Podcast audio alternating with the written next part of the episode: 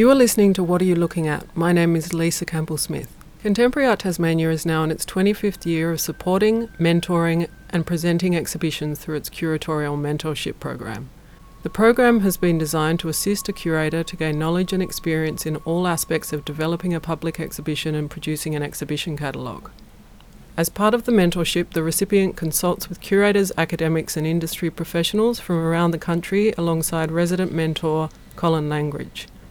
The recipient also sits on the CAT program committee to gain insight and experience in the decision making processes that determine the CAT exhibition program. In this episode, we will hear from three recipients of the curatorial mentorship Scott Cotterill, Sarah Jones, and Caitlin Fargar, who will discuss their practices as both artists and curators, attitudes around the role of the curator, and experiences working with the CAT curatorial mentorship. Here, Scott Cotterill, an Australian born interdisciplinary artist and curator who did the mentorship in 2005, talks about the crossover between the two roles.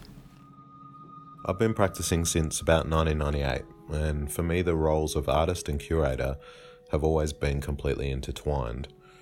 I've always made a lot of different things and still do video, live sound, painting, sculpture, exhibitions, my first group exhibitions were self organised and initiated, and I've always made experimental music alongside visual art.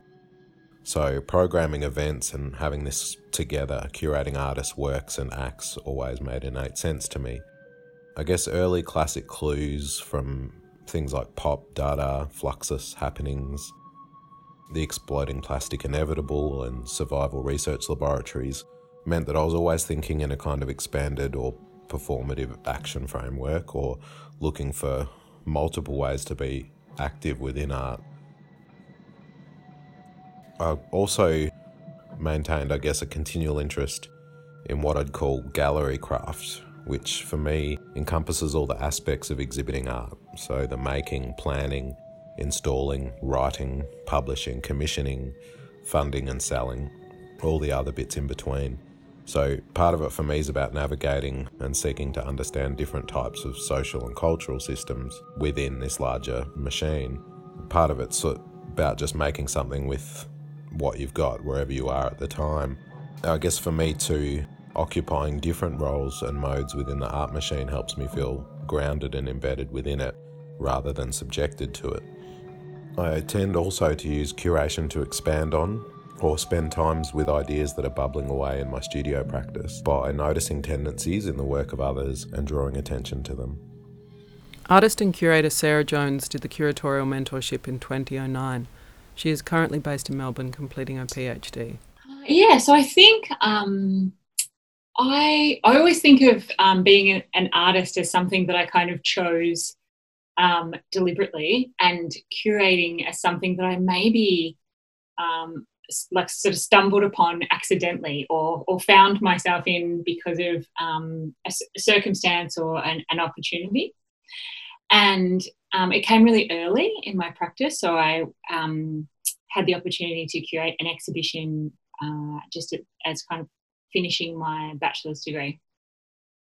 And i you know so i hadn't really spent any time practicing as an artist uh, outside of art school before i found myself um, kind of learning what it meant to curate and deciding, you know, oh, maybe there's this opportunity to be a, a curator. So in terms of the the crossover between being an artist and being a curator, it's definitely something um, that has grown together. I definitely wasn't an artist who then, you know, made a conscious choice to go into curating or vice versa.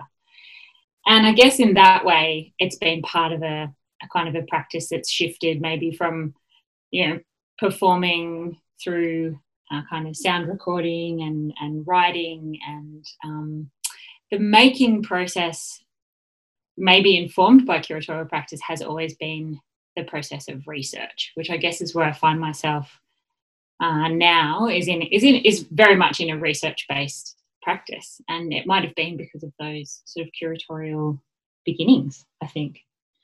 And i guess in that way it's a I mean, it sounds really general, but because I guess all artists are kind of addressing conversations around their works um, or trying to generate those conversations. And um, I mean, I guess at times I've, I've wondered, you know, what, what is it about me that uh, wants to talk about like why the artwork or, or what for for an artwork rather than just sort of being content making them and that's what drives research based practice and um, yeah curating is a i guess another kind of a manifestation or an output for that kind of um, curiosity which i think is really important Caitlin Farger is the most recent recipient of the mentorship. Also an artist and curator, her exhibition Remember is currently showing in the gallery at CAT.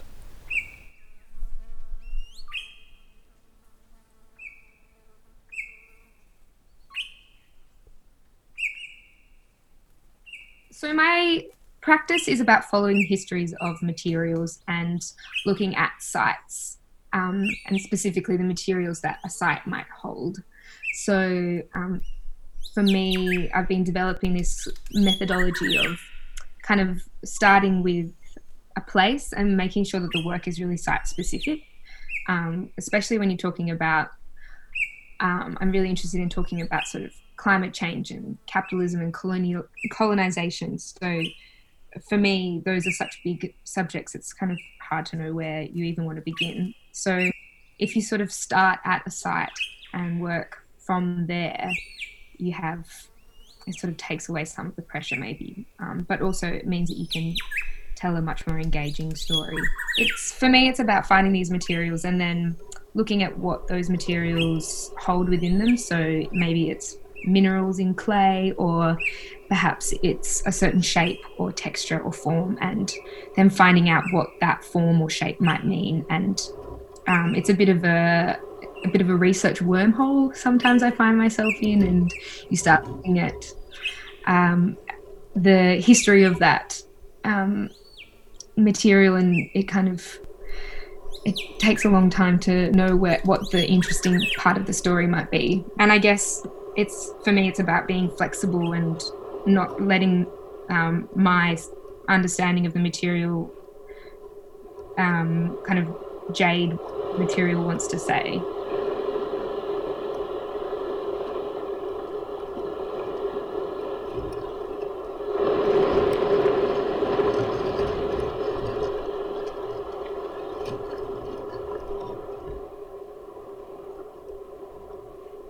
Talking about how I like to curate shows, and um, for me, it's about um, in a way that, like, in the way that you would let the material um, have its own say. And but artists are made of clay, but. but working with artists and being flexible to the stories that they want to tell and not letting your judgments or your idea for the show um, be you know you want to you want to let the artists um, be flexible and and and it's this understanding that artists are always developing their practice and and maybe being an artist myself ha, um, makes that ring really true that I'm always working um, forwards and learning new things. And when you start working on a show and you start working with an artist they might be doing one one way of working and then halfway through the development of the show they're like oh i've actually started working with this material and i want to change my whole idea and and you have to go oh okay cool like and what does that mean for the show and what does that mean for the other artists in the show? And i think it, it's definitely based on trust and it's it's trusting your your intuition that you wanted to work with that artist for a particular reason um, whether that's the materials they use or the stories that they are telling. But it's also trusting that that artist has, you know, their way of working, and you have to trust them and understand that they they know themselves and they are, you know, by having that conversation with them, you're learning more about each other, and you're it's like opening up this really supportive and encouraging space rather than going, oh, I don't know, I don't like that idea, or that doesn't fit in with what the other artist is doing. But it's like if, and, and for me, it's also about like making sure that the artists in the show have um, connections as well in a relationship and having those conversations as a group rather than just like the curator and the artist, and then it's my job as a curator to tell the other artists what they're doing. I think it's it works really nicely when the artists all get together with you and you kind of talk through your ideas together, and it's this like sharing space. As there are inherent hierarchies in most institutional frameworks, there is also much dialogue surrounding more open source democratic structures within arts organisations and ways of rethinking the way we, as part of these institutions, can make exhibitions. Over the past two decades, Sarah Jones and Scott Cotterill have both worked in many facets within the art world. They have not stuck to one role and have both independently navigated careers as performer, writer, curator, artist, and have also worked behind the scenes in various institutional roles. I have been really lucky, particularly with doing their um, CAT curatorial mentorship, in that I've had um, like multiple opportunities to engage actually with CAT specifically in a in a kind of a range of modes. So I guess in a really practical way, the first exhibition that I was involved in was um, a kind of an artist collective curated show there. Um, and uh, then I went on to um, like sort of curate the the group show with the um, as part of the mentorship with Colin Langridge as my mentor. Um, and then I had the opportunity to uh, co-curate a show actually with um, Philip Watkins, which was um, a really interesting process. You know, like a, so I guess with the with the artist collective mode, there's a, there's always this kind of like you know democratic uh, ill, ill ease, maybe I would call it, like in this constantly circulating and bubbling conversation. And the results are always a kind of a really interesting, sort of eclectic performance of maybe what's happened in those curatorial conversations. And then when you're co curating, you kind of have that on a really intimate um, kind of scale. So you, you have much more of an opportunity to come to um, an agreement of maybe something that's closer to how you had imagined it or how you understand it. Um, and also, you know, the capacity to um, to be pulled further away from where you began when you kind of have this only other this one singular voice. And then I guess in terms of the mentorship um, being the, the single curator of a, of a group show, those conversations really have to happen um, with the artists more, which is also um, really valuable. That rather than having this kind of overarching idea or premise that you can be really um, faithful to, you have to um, allow the artists in a way to sort of re-communicate that that premise back to you as they kind of make works if there are new works being produced to the show or i guess it's your responsibility with um, works that are already made that you'd like to include to be able to uh, communicate your premise really clearly to an artist so they feel really satisfied about the way that you're contextualizing a work. Through my career, I've made some really conscious efforts to try and embrace many models and types of engagement. From artist run initiatives, which I've been heavily involved, state and federal government funded spaces, heritage spaces, large private organisations, and kind of total DIY grassroots practices. For me, again, it's been about trying to form a holistic and continually growing understanding of the many and varied ways in which art happens by trying to be involved across a lot of types of work. So I'm trying to kind of continually work across within and through these systems, and they've got a spectrum of resources and formalities and modes, and often these present as the hierarchy. I think hierarchies are not often truly visible from the outset or the outside of a system or an organisation, and often you're not aware of all the intricacies and possible pathways for you to travel until you're midway through navigating that system. So, as an artist, you know, you're not often aware what you can get away with until you push that edge. You're not always aware of who the key stakeholders are until you bump into one or offend one. Um, each system I've worked with has really vastly different circumstances. Models that I think work really well or that are inspiring, I think definitely the collaborative, board centered models used by a lot of artist run initiatives can and do achieve really amazing results with very limited resources and with a really changing external environment. They're short time, high energy, they're batteries, they create interesting outputs.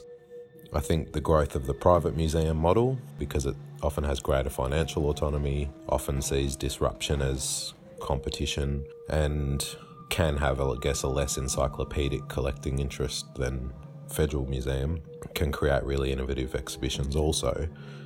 And I feel like while currently underrated, regional and local government galleries and their programs, their public programs, have a real opportunity to bridge and share and develop audiences within the community, they're often seeking innovative content but not aware, I guess, what's happening always on the ground or what fits slightly outside the norm. So I think artists and curators should engage with these spaces and really use them as that bridge.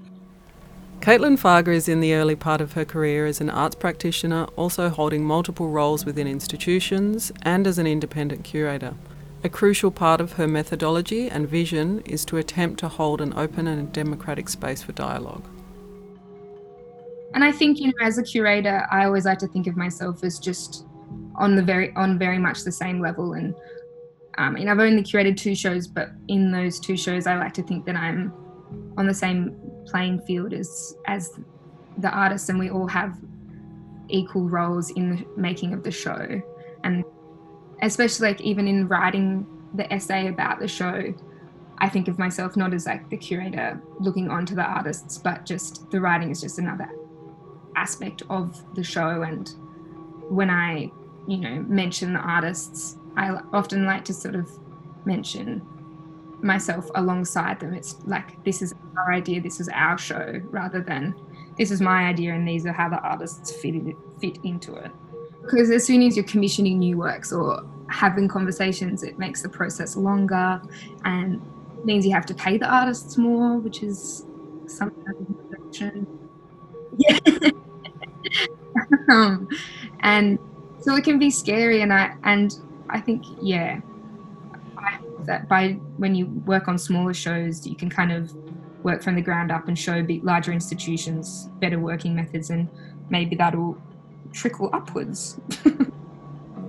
I think like some bigger institutions are slowly working towards those working methods. Like i know that at the melbourne museum the new aboriginal wing of the museum the process that they went through to create that was um, really community engaged, and it meant that the process was really slow because it was going to going back and forth between these um, representatives from all the different language groups in Victoria, and you know going back to elders and asking advice, and of course that process is going to take so much longer than going, oh, let's find um, one academic who's a researcher to do all the work for us. But you're having multiple conversations and you're traveling a lot more, and it is going to be, you know, more time consuming and resource heavy. But in the end, the exhibition and the information that's presented in that wing now is true to the people that or as far as I know, true to the people in who wanted who created it, and um, it's I don't know, it has so much more power. 2020 was derailed by COVID 19. And in terms of the arts, the pandemic has taken with it a ton of projects, plans, gigs, and paid work and provided a huge jolt to how we think, work, and respond.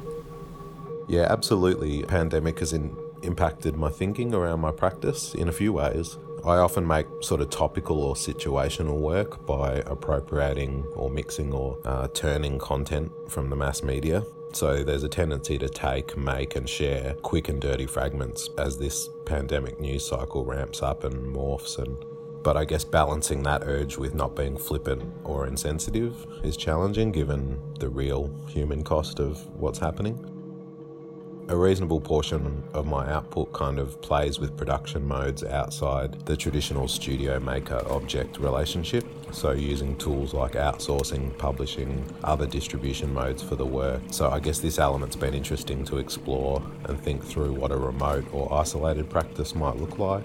Observing big media and big business try and pivot towards messages of compassion, unity, shared responsibility, and hope. It's been interesting given that their messages usually fairly singular and rapacious. I enjoy using atmospherics and evoking themes like obsolescence, mortality, the density and weight of time, the making strange of the mundane or found. So I guess there's also a balance here of trying to avoid, I don't know, a tendency to make sort of heavy, doomy, end of the world boy art. By which I mean, I guess sincerity and hope is difficult to project when everyone's freaking out uh, validly to various degrees about family, work, and money the restrictions came in a month prior to the show, or maybe even three weeks. So it was like we were at the stage of just like ramping up to like get ready for install, and then suddenly it was just like put the brakes on, um, and it was sort of unknown when it would open again. Um, so it's been interesting, just kind of going well.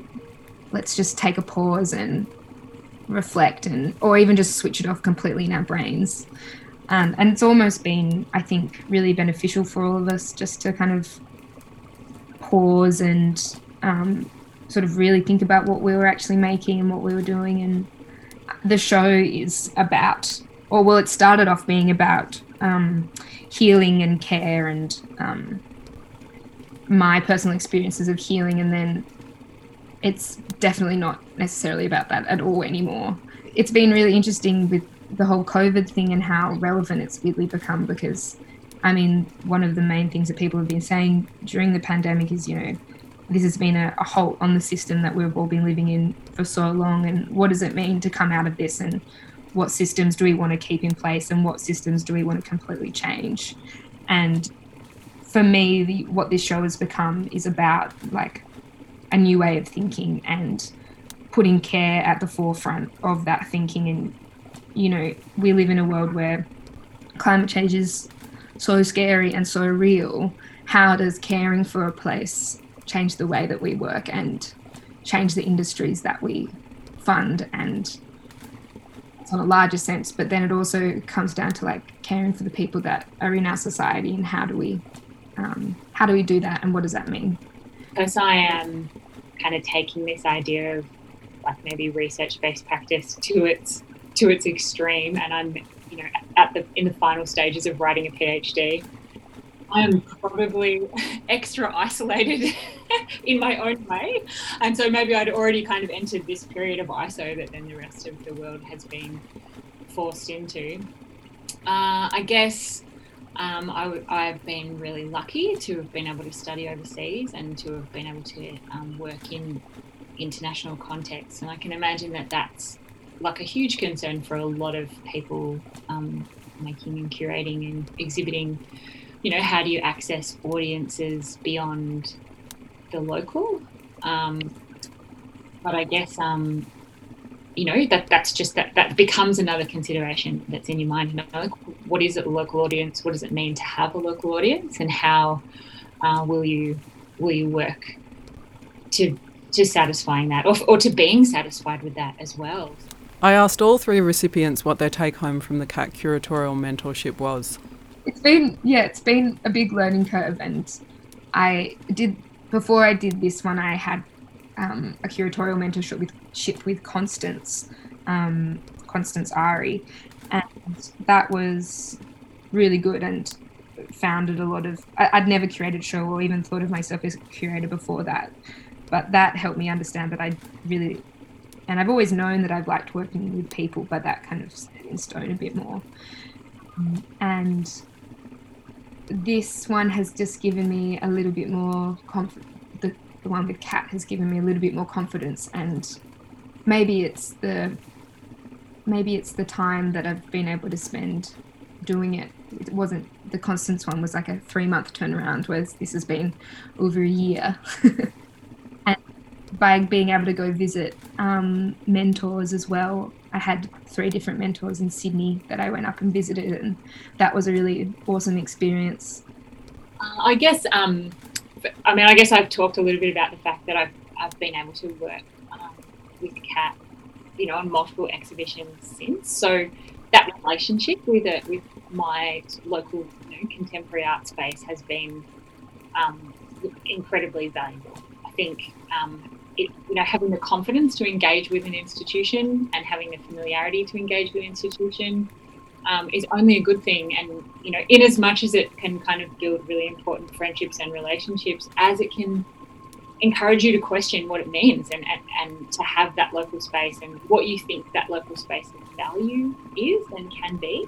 So I guess, um, in a way, like, it sounds really obvious, but the opportunity to critically engage with a contemporary art organisation right from the sort of the very beginnings, like being a very young curator selected for this mentorship in my case, and then or, you know progressing or, or trying to grow a kind of a career in the arts always with this um, dialogue with a space that you know could, could have remained um, you know unnoticed or inaccessible or less important than it than it has. You know it's, it's, it's really enabled me to examine what it what it means to have art institutions and what it means to be able to question or criticize or work critically you know, or love those institutions. And I think I've probably, you know, in the in the many years since the mentorship, have done all of those things with CAT, and that's such a huge privilege. And I think probably the the best thing that came out of the mentorship for me.